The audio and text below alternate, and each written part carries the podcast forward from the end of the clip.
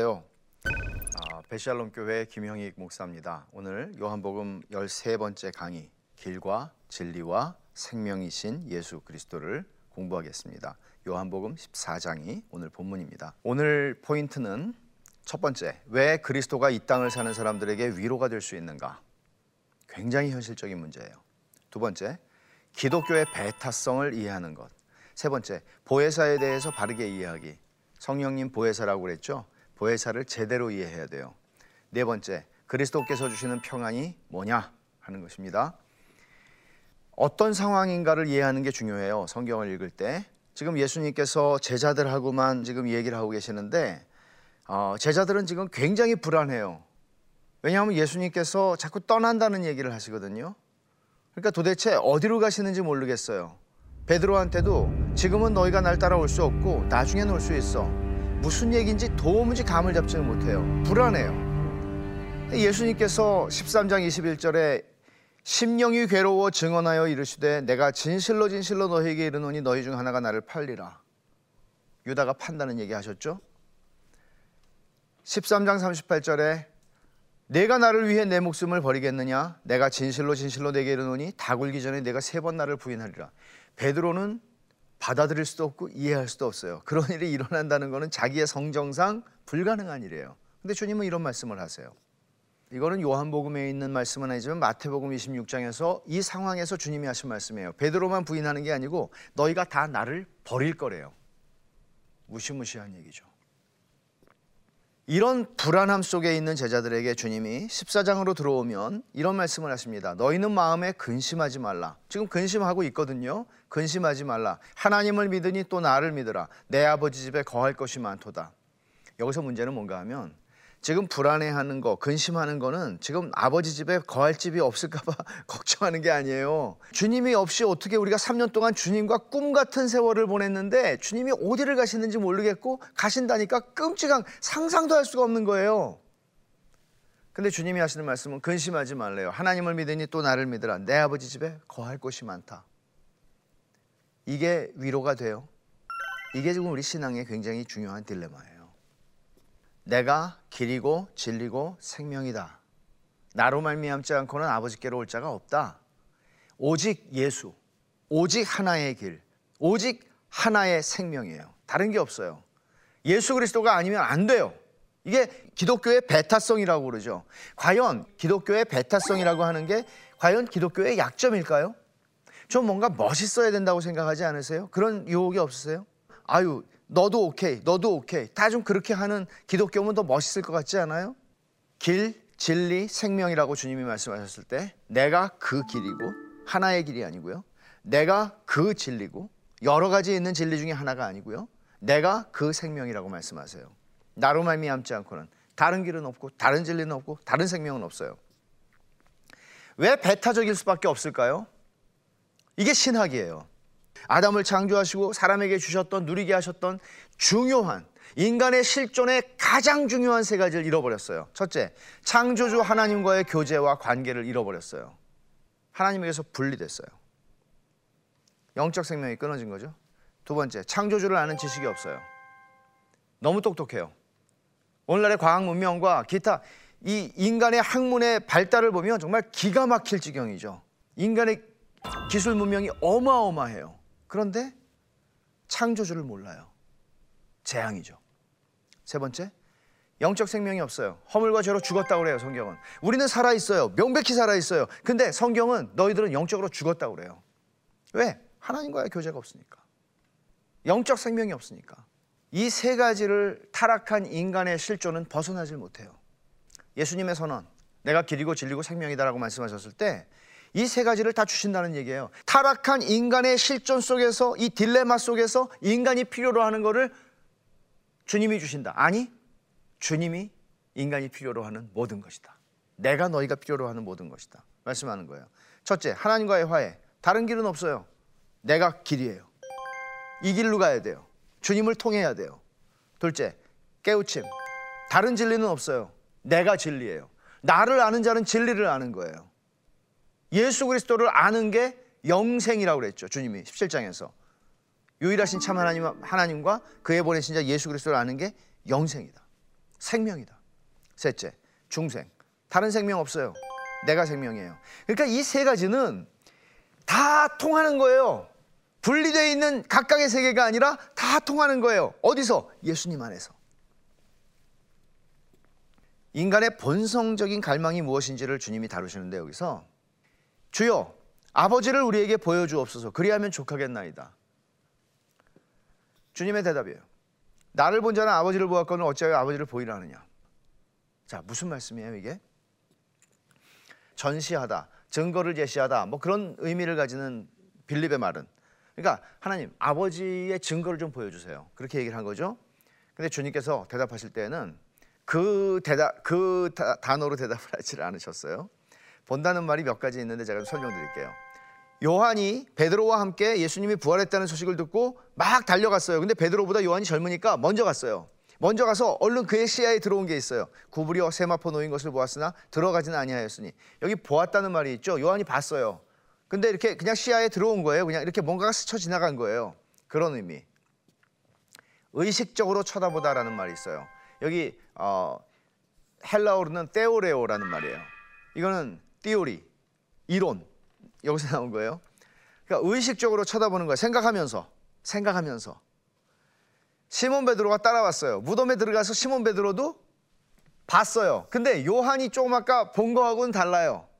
시몬 베드로는 본 거예요. 제대로. 이해심을 가지고 보다라는 말이 있어요. 그때야 무덤에 먼저 갔던 그 다른 제자 누구죠? 요한. 요한이 베드로가 좀 의식적으로 쳐다보고 있어요. 그러니까 요한도 처음에 한번 무서워가지고 그랬는지 하여간 나왔다가 베드로가 들어가니까 또 따라 들어가서 같이 본 거예요. 그러니까 여기서도 또 본다는 말이 나오죠. 보고 뭐예요? 믿더라. 진짜 이, 이 상황 파악을 하는 거예요. 상황 파악을 하고 보는 거예요. 이 단어를 주님이 썼어요. 나를 본 자는 아버지를 보았거늘이라고 했을 때 이해심을 가지고 깨닫는다는 얘기예요. 깨닫는다는. 그래서 주님이 본다는 말을 쓸 때 하나님을 본다. 그 깨닫는 게 보는 것이에요. 우리가 다 수건을 벗은 얼굴로 거울을 보는 것까지 주의 영광을 보매 그와 같은 형상으로 변화하여 영광에서 영광에 이르니 곧 주의 영으로 말미암음이라. 여기서도 주의 영광을 본다 그랬어요. 주의 영광을 보는 게 그냥 시야에 확 들어오는 그런 게 아니죠. 지나치면서 보는 게 아니죠. 깨닫고 아, 하나님의 영광, 그 선하심과 그 아름다우심을 보는 거예요. 그렇게 해서 사람은 변한다고요. 본다는 말이 의미하는 것은 또 하나 믿는 것이 보는 것이에요. 믿는 거. 성경에서 그렇게 얘기를 하는 거죠. 다시 말하면 우리는 보는 것으로 행하지 않는다. 고린도후서 5장에서 바울 사도가 얘기할 때 그런 얘기예요. 보는 것으로 행 육안으로 본다는 얘기죠. 근데 주님께서 말씀하시는 믿는다는 것은 영안으로 보는 거예요. 영안이라고 얘기를 하죠. 우리가 보통. 예수께서 이르시되 내 말이 내가 믿으면 하나님의 영광을 보리라 하지 아니하였느냐? 나사로 사건에서 말씀하시는 거죠. 부활 나사로의 부활에서 네가 믿으면 하나님의 영광을 본다. 우리가 조금 아까 읽은 고린도후서 3장 18절도 주의 영광을 보매 믿음과 보는 것 같이 가는 것이에요. 이는 우리가 믿음으로 행하고 보는 것으로 행하지 않는다. 이, 이 말도 믿음으로 행한다. 그럼 눈 감고 간다는 말이에요. 영의 눈을 뜨고 간다. 믿는 것이 보는 것이다. 이거는 믿음으로 행한다는 건 눈 감고 간다는 말이 아니라 영의 눈을 뜨고 간다는 얘기죠.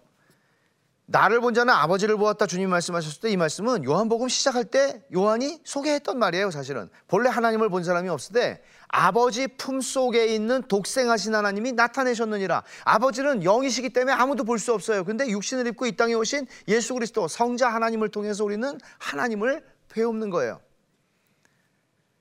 그래서 여기서 우리가 몇 가지 얻게 되는 중요한 명제들이 있는데 성부와 성자의 완전한 연합을 보게 돼요 그러니까 예수님을 우리는 아 나는 예수님은 안 믿고 하나님 믿어요. 하나님은 안 믿고 예수님 믿어요. 불가능. 성부와 성자는 완전한 연합 가운데 계시는 거예요. 완전한 연합이에요. 내가 그 안에 그가 내 안에라고 말씀하시는 것처럼 하나가 되세요. 내가 아버지 안에 거하고 아버지는 내 안에 계신 것을 내가 믿지 아니하느냐? 빌립한테 하시는 말씀이죠. 예수님의 말씀, 예수님의 말씀도 보면 아버지와 성부 하나님과 성자 하나님이 하나구나 하는 것을 보여주는 것이죠. 내가 너희에게 이르는 말은 스스로 하는 것이 아니라 아버지께서 내 안에 계셔서 그의 일을 하시는 것이라. 아버지가 내 안에서 말씀하시고 아버지가 내 안에서 일하시는 것이라고 주님 말씀하시죠. 예수님의 일도 마찬가지예요. 내가 아버지 안에 거하고 아버지께서 내 안에 계심을 믿으라. 그렇지 못하겠거든 행하는 그 일로 말미암아 나를 믿으라. 내가 행하는 그 일로 아버지 아버지가 내 안에서 행하시는 일이야. 전능한 하나님께서 행하시는 일이야. 아버지와 내가 하나야 하는 말씀을 앞에서 그런 얘기를 하셨다가 돌, 돌에 맞으려고 했잖아요. 이제는 주님께서 제자들에게 선명하게 그 모든 것들을 설명하세요. 그래서 이거를 지성소라고 그러는 거예요. 성경의 지성소. 주님이 떠나신다는 얘기를 계속 하시죠. 근데 떠나시는 것이 제자들에게 불안함과 근심을 더해 줬는데 주님께서는 내가 떠나는 게 너희한테 좋은 거야라는 것을 설명하시죠. 어떻게 해요? 12절에 내가 진실로 진실로 너희에게 이르노니 나를 믿는 자는 내가 하는 일을 그도 할 것이요 또한 그보다 큰 일도 하리니 이는 내가 아버지께로 감이라. 이게 무슨 말씀일까요? 그보다 큰 일을 한다. 예수님은 죽은 자를 살리셨는데 그러면 제자들도 죽은 자를 살린다는 얘기인가? 그럴 수도 있겠죠. 그러나 사실은 이 말씀은 그거보다는 훨씬 더 예수님이 이 땅에 왜 오셨어요? 기적을 행하러 오셨나요? 아니죠. 예수님은 자기 백성을 저희 죄에서 구원하러 오셨어요. 그 선교적이고 구속적인 구속 사역을 주님이 다 이루셨죠. 그 위에서 우리는 주님의 복음을 온 세상에 전하게 되고 그리고 이 선교적인 일을 하게 되는데 주님께서 하셨던 것보다 더 많은 구원의 역사가 일어날 것을 말씀하시는 것이죠. 근데 이것과 함께 주님이 떠나가는 게 유익한 것이 있어요. 유익한 이유가 있어요. 그거는 기도를 경험하게 돼요. 기도를 경험하게 돼요. 주님이 옆에 있었을 때는 주님, 밥이 다 떨어졌는데요. 주님, 포도주가 떨어졌는데요. 근데 이제 드디어 아버지께 기도하게 돼요. 오직 예수의 이름으로 우리의 공로나 우리의 권리가 아니라 오직 예수의 이름으로 요한복음 14장 13절 14절이에요. 너희가 내 이름으로 무엇을 구하든지 내가 행하리니 이는 아버지로 하여금 아들로 말미암아 영광을 받으시게 하려 함이라. 내 이름으로 무엇이든지 내게 구하면 내가 행하리라. 여러분 잘 보세요. 기도라는 게 우리가 그냥 필요한 거를 이거 주세요, 저거 주세요 하는 차원이 아니에요. 그렇게 기도를 하면 안 행복해요. 주님이 말씀하시는 이 기도가 어마어마한 거죠. 내 이름으로 무엇을 구한다. 이거 무슨 말이에요? 이거는 아무거나 그냥 예수 이름으로 기도하기만 하면 된다. 그런 얘기가 아니라 name it, claim it. 영어로 그렇게 말. 이름을 부르고 무조건 요구해 하나님한테. 그러면 다 돼. 그런 얘기가 아니라 내 이름으로 구한다는 얘기는 예수님과 우리가 연합돼서 마음과 생각과 모든 것들이 예수님과 하나가 돼서 예수님이 구하는 것처럼 예수님이 원하시는 것 그것이 내가 원하는 게 되고 그래서 내가 그걸 구할 수 있게 된다는 뜻일 뿐만 아니라 이게 영광을 받으시게 한대요. 하나님 아버지를 그 아들로 말미암아 그 아들이 행하시던 일들을 우리가 행하는 거예요. 그 앞에 있는 구절처럼 주님이 행하시던 일을 우리가 하는 거예요. 무슨 능력으로? 기도를 통해서. 기도를 통해서. 내가 행하겠다. 너희가 내 이름으로 뭘 구하든지 내가 하겠다. 기도의 조건 이게 좀 기도의 조건 그러면 우리가 오해하기 쉬운데 막 율법주의적으로 내가 이렇게 사랑하고 순종하면 기도가 응답된다 이런 의미에서가 아니라 주님께서 하시는 말씀은 너희가 나를 사랑하면 나의 계명을 지키리라. 말로는 주님을 사랑한다 그래요. 근데 주님이 원하는 것, 주님이 하라 그러는 것, 서로 사랑하라 그랬죠. 안중에도 없어요. 그냥 이기적이고 본성적이고 자기 중심적인 모든 기도의 제목과 인생의 인생관을 가지고 살아가요. 주님 사랑하는 거 아니라는 거예요. 주님을 사랑하는 거는 주님의 계명을 지키는 거래요. 순종하는 거래요. 사랑과 순종은 같이 가는 거예요. 주님의 제자들은 하나님께로부터 난 자들은 사랑 주님을 사랑하고 주님께 순종하게 되어 있다는 얘기를 하는 거예요. 이런 사람들이 기도를 하는 거예요. 기도의 결과 내 이름으로 무엇이든지 내게 구하면 내가 행하리라. 진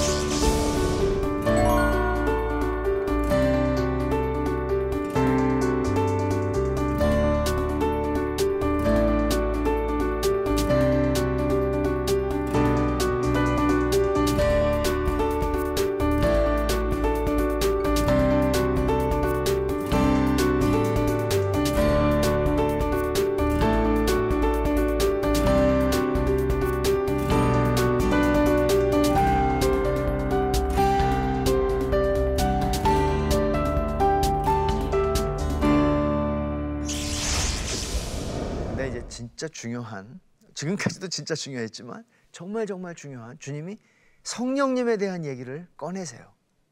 근데 여러분이 익숙하게 들어서 알고 있는 보혜사라는 단어를 쓰시죠. 익숙하게 알긴 하는데 무슨 뜻인지 잘 몰라요. 이게 무슨 뜻인지 좀 더 살펴야 될 것 같아요. 내가 아버지께 구하겠으니 그가 또 다른 보혜사를 너희에게 주사. 예수님께서 아버지께 구해서 보혜사 성령을 너희에게 주도록 기도한다는 거예요. 영원토록 너희와 함께 있게 하리니 영원히 함께 있게 하리니 우리와 함께 있게 하리니 그는 진리의 영이라. 하나하나를 여러분 주의 깊게 보세요 이 말씀들. 세상은 능히 그를 받지 못한다. 이거는 너네한테만 하나님의 백성 자녀들에게만 주는 거야. 이는 그를 보지도 못하고 알지도 못해. 세상은 몰라요 성령님을. 그러나 너희는 그를 아나니 인격적으로 얘기하시죠. 성령님은 성부 하나님 성자 하나님 성령 하나님 성삼위 하나님의 인격이세요 그는 너희와 함께 거하시며 너희 속에 계시겠습니다. 아예 우리와 함께 계시는 게 우리 속에 들어와 내주하신다. 이렇게 말씀을 하시죠. 자, 보혜사의 의미가 뭘까요? 보혜사가 한자 말이잖아요. 보, 해, 사. 보, 지키고 편안하게 하고 돕는다. 해, 은혜를 베푼다. 사, 선생님. 설명 하면 지키고 편안하게 해주고 도와줄 뿐 아니라 은혜를 베풀어 주시는 선생님. 좋은 의미가 여기 다 있어요. 그렇죠? 이거를 한 마디 단어로 번역하기가 너무너무 어려워요. 그래서 어, 영어 성경에도 보면 어떤 성경은 헬퍼라고 번역했어요. 근데 헬퍼라 그러면 우리 생각에는 내 밑에서 나 도와주는 조수라고 생각하죠. 그게 아니고요. 베풀어 주는 개념이에요. helper. 그 다음에 comforter라고도 또 번역했죠. comforter라 그러면 이거는 그냥 우리는 위로하는 사람 옆에서 그런 걸 생각하잖아요. 근데 사실은 감정적인 위로만이 아니라 실제적인 도움을 줄 수 있는 힘이 있는 사람이에요. 그런 의미에서 comforter예요. 이 어휘가 많이 바뀌니까요. advocate 이거 변호사라는 얘기죠. 근데 이것도 사실은 어떤 방식으로든지 다방면에서 이 사람을 도와줄 수 있는 사람이에요. 변호할 수 있는 그런 굉장히 포괄적인 의미예요. counselor 마찬가지예요. 그냥 우리는 와서 그냥 상담받아주는 그런 차원이 아니라 나를 어, 지혜롭게 조언해 줄 수 있는 조언이 아니고 그 이상이죠. 그러니까 우리말로 보면은 뭐 기운을 북돋아주는 위로자, 상담자, 도움을 주시는 분, 후원자 여러 가지가 있죠. 그러나 원래 의미는 παράκλητος라고 하는 원래 말은 그래서 παρά 옆에 있다는 뜻이에요. 그리고 κλητος라는 칼레오라는 말에서 나와서 부른다. 그러니까 옆에서 부른다. 그러니까 나 내 옆에서 나 나를 부르는 것뿐만 아니라 나를 위해서 말하시는 거예요. 또 다른이라고 또 다른 보혜사를 보내주신다 그랬어요 주님이. 근데 또 다른 보혜사라는 얘기를 여러분 잘 이해를 하셔야 돼요. 또 다른 보혜사라는 얘기는 예수님도 보혜사라는 얘기예요. 예수님이 계실 때에는 예수님이 육신을 입고 계셨으니까 언제나 한 곳에 계셨지만 또 다른 보혜사는 성령께서는 영으로 오셔서 어디에나 계시고 너희들 속에 들어가 계실 거야. 기가 막힌 얘기죠 성령님이 진리의 영이라고 그랬어요. 보혜사 성령님이 오셔서 하시는 가장 중요한 일은 성경을 사도들이 쓰도록 영감하시는 거예요. 영감, 인스피레이션이죠. 보혜사 곧 아버지께서 내 이름으로 보내실 성령 그가 너희에게 모든 것을 가르치고 내가 너희에게 말한 모든 것을 생각나게 하리라. 요한이 요한복음 쓸 때 예수님이 돌아가신 지 세월이 몇십 년 흘렸다고요. 근데 그걸 생각나게 하시고 기억하게 하시고 오류가 없게 하시고 성경을 쓰게 하시는 거예요. 그 다음에 또 하나는 조명, 성령님이 오셔서 하시는 게 조명이에요. 조명이라는 거는 사도들에게 국한된 게 아니라 모든 예수 믿는 사람들에게 성경을 읽을 때, 성경 말씀을 들을 때, 설교를 들을 때 성령께서 깨닫게 하세요. 일루미네이션이 비추어 주는 거, 밝게 해주는 거예요. 볼 수 있도록 해주는 거예요. 그리고 하나님 말씀을 능력 있게 적용하게 해주시는 거예요. 이게 성령님이 하시는 일이에요. 뭐와 관계가 있어요? 전부 다 성경에 영감을 주고 또 성경을 깨닫게 조명하시고 성경을 행하도록 적용하게 해주시고 진리의 영이다 하는 말씀이죠. 세상과 교회의 차이를 주님은 또 말씀하셨어요.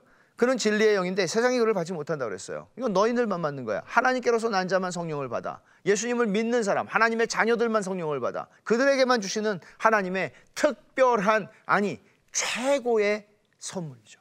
하나님이 당신 자신을 우리에게 주신 거예요. 독생자를 주셨을 뿐만 아니라 하나님 아버지께서 그 아들을 통하여 우리에게 성령님을 우리에게 주세요. 오직 믿는 자들, 교회에게만. 예수께서 대답하여 이르시되 사람이 나를 사랑하면 내 말을 지키리니 내 아버지께서 그를 사랑하실 것이요 우리가 그에게 가서 거처를 그와 함께 하리라. 우리가 누구예요? 성부 하나님과 성자 하나님, 성령 하나님 안에서 삼위 하나님이 계신다는 얘기죠. 그래서 어린아이들한테 예수님이 어디 계셔? 내 마음속에 계세요. 틀린 말 아니에요. 성령 하나님 안에서 함께 계시는 거니까요. 누가 성령님을 보내시죠? 예수님이 기도하시죠. 내가 아버지께 구하겠으니라고 그랬어요. 그가 또 다른 보혜사를 너에게 주사 영원토록 너희와 함께 있게 하리니 예수님께서 받아서 사도행전 2장 33절에 보면 오순절 성령 강림 사건을 베드로가 설교할 때 그때 아버지 너희가 보고 듣는 이것을 아버지께로부터 받아서 예수님이 너희에게 부어 주셨다. 그렇게 말씀하죠. 아버지와 아들을 통해서 보내 주시는 거예요. 보혜사 곧 아버지께서 내 이름으로 보내실 성령. 아버지께서 보내신다. 내 이름으로 보내신다. 그런 의미로 지금 계속 얘기하는 것이죠. 주님이 오신다고 하신 이 굉장히 이게 이제 좀 어려운 부분인데요. 주님이 오신다고 말씀하시는 대목들이 많아요. 내가 너희를 고아와 같이 버려두지 아니하고 너희에게로 오리라. 지금 간다고 그래서 제자들이 근심이 많아졌어요. 근데 오겠대요, 주님이. 조금 있으면 세상은 다시 나를 보지 못할 것이로되 너희는 나를 다시 보리니 이는 내가 살아 있고 너희도 살아 있겠습니다.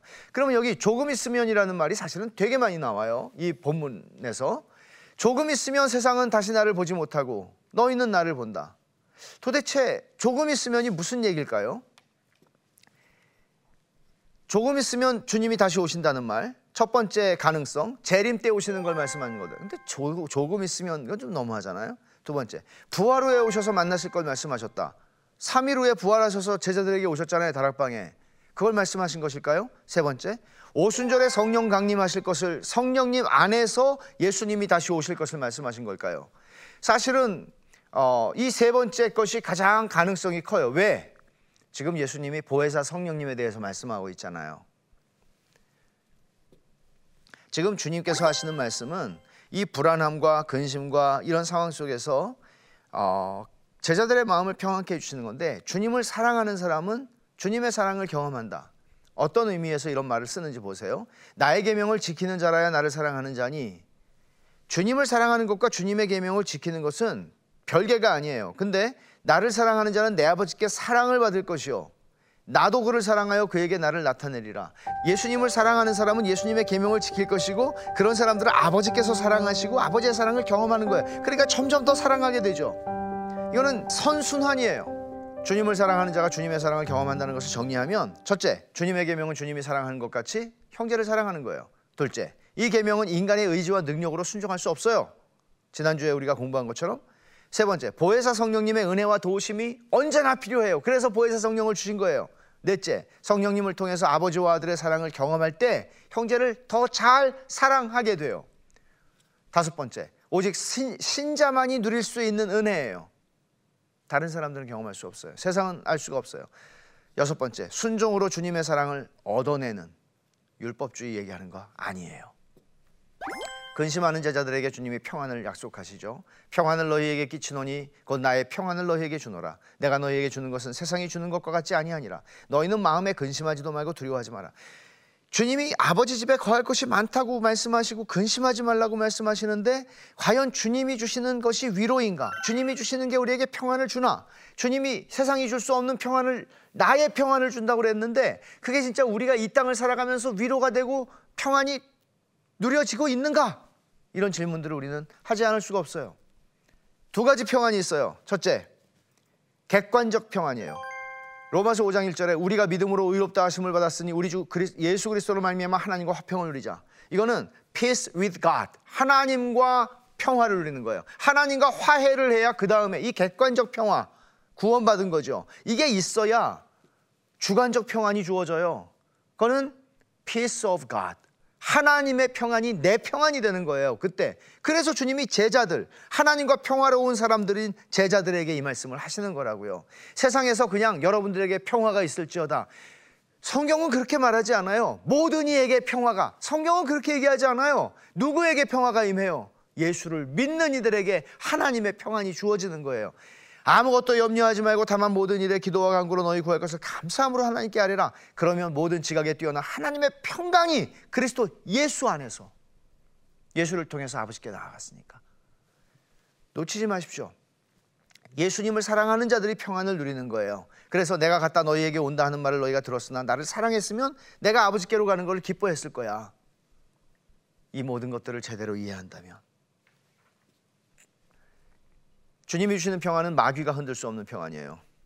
이후에는 내가 너희와 말을 많이 하지 아니하리니 이 세상 임금이 오겠습니다. 주님이 이 세상 임금이라고 앞에서도 한번 나왔었는데 마귀를 그렇게 표현해요. 이 세상에 하나님을 적대하는 질서 속에서 그 질서를 주관하고 있는 통치자인 마귀를 얘기하는 거죠. 그는 내게 관계할 게 없다. 죄를 알지도 못하신 분에게 그가 주장할 건 아무것도 없습니다. 마귀가 흔들 수 없는 평안이라는 얘기고요. 죽음도 흔들 수 없어요. 오직 내가 아버지를 사랑하는 것, 아버지께서 명하신 대로 행하는 것을 세상이 알게 하려 함이라. 아버지께서 명하시는 것을 행한다. 아버지께서 명하신 게 뭐예요? 십자가를 지는 거예요. 죽음 앞에서 그 사명을 감당하는데 이 사명을 감당하시는 주님의 평안을 흔들 것은 아무것도 없어요. 죽음도 흔들 수 없어요. 이제 일이 일어나기 전에 너희에게 말하는 것은 일이 일어날 때 너희를 믿게 하려 함이라. 앞에서 제, 유다가 팔려고 할 때도 내가 이걸 미리 말하는 거는 나중에 그 일이 일어난 다음에 내가 그인 줄 믿게 하기 위해서 한다고 그랬죠.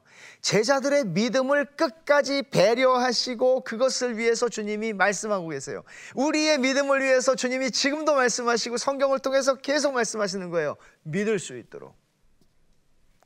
오늘 이 말씀을 좀 적용을 해보죠. 첫째, 주님은 나에게 궁극적이고 실제적인 위로와 평안인가? 여러분, 이것이 어디에 걸려 있는 거예요? Peace with God. 하나님과 내가 평안을 누리는 사람인가? 믿음으로 말미암아 의롭다 함을 받은 사람인가? 하나님의 자녀인가? 하나님께로서 난 자인가?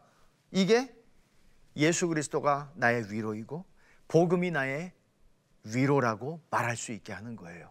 두 번째, 보혜사 성령님의 내주하심을 인식하고 경험하는 거예요. 주님이 약속하신 대로 예수님을 믿는 모든 사람들에게는 내가 어떻게 생각하든 보혜사 성령님이 내가 거듭난 사람이라면 내 안에 성령님이 거하시고 성령님 안에서 아버지와 아들이 함께 계세요. 이것을 누리라는 거예요. 주의 약속을 믿음으로. 세 번째, 기도로 그리스도와의 연합을 경험하라. 기도의 기도라는 특권을 주시면서 주님은 주님이 하시는 모든 일들을 우리가 행할 수 있고 더 큰 일도 한다고 그랬어요. 이 특권을 여러분 아세요? 기도를 고작 내가 필요한 것들을 예수님의 이름으로 기도해서 얻어내는 수단으로만 기도를 사용하세요? 그렇게 기도를 하는 사람은 기도하는 사람의 행복을 절대로 경험하지 못해요. 기도를 통해서 우리는 그리스도와 연합하는 것을 놀랍게 경험하는 거예요. 오늘 13번째 강의 마치고 이제 다음 주에 우리는 14번째 강의로 들어가는데 다음 주에는 두 장을 다루도록 하겠습니다. 요한복음 15장과 16장. 다락방 설교의 마지막 부분을 다 다룰 것입니다. 포도나무의 말씀을 통해서 주님이 뭘 가르치시는지 그리고 십자가를 이해하는 것이 왜 우리 신앙의 결정적인 요소인지 우리들은 다음 시간에 함께 살펴보도록 하겠습니다. 감사합니다.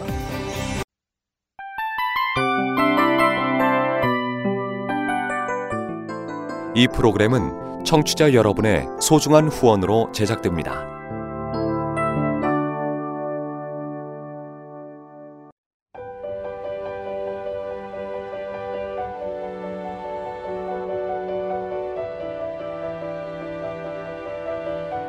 세상에는 수많은 교회들이 있지만 더 깊이 있는 말씀 강해를 찾기 위해 크기로만 교회를 선정하지 않습니다. 보다 좋은 영적 콘텐츠를 더 많이 나누기 위해 방송비를 받지 않습니다. 1년 365일 복음만 전하고 싶어서 우리는 광고를 하지 않습니다. 온누리의 복음을 땅끝까지 CGN TV와 함께 땅끝 성교사가 되주세요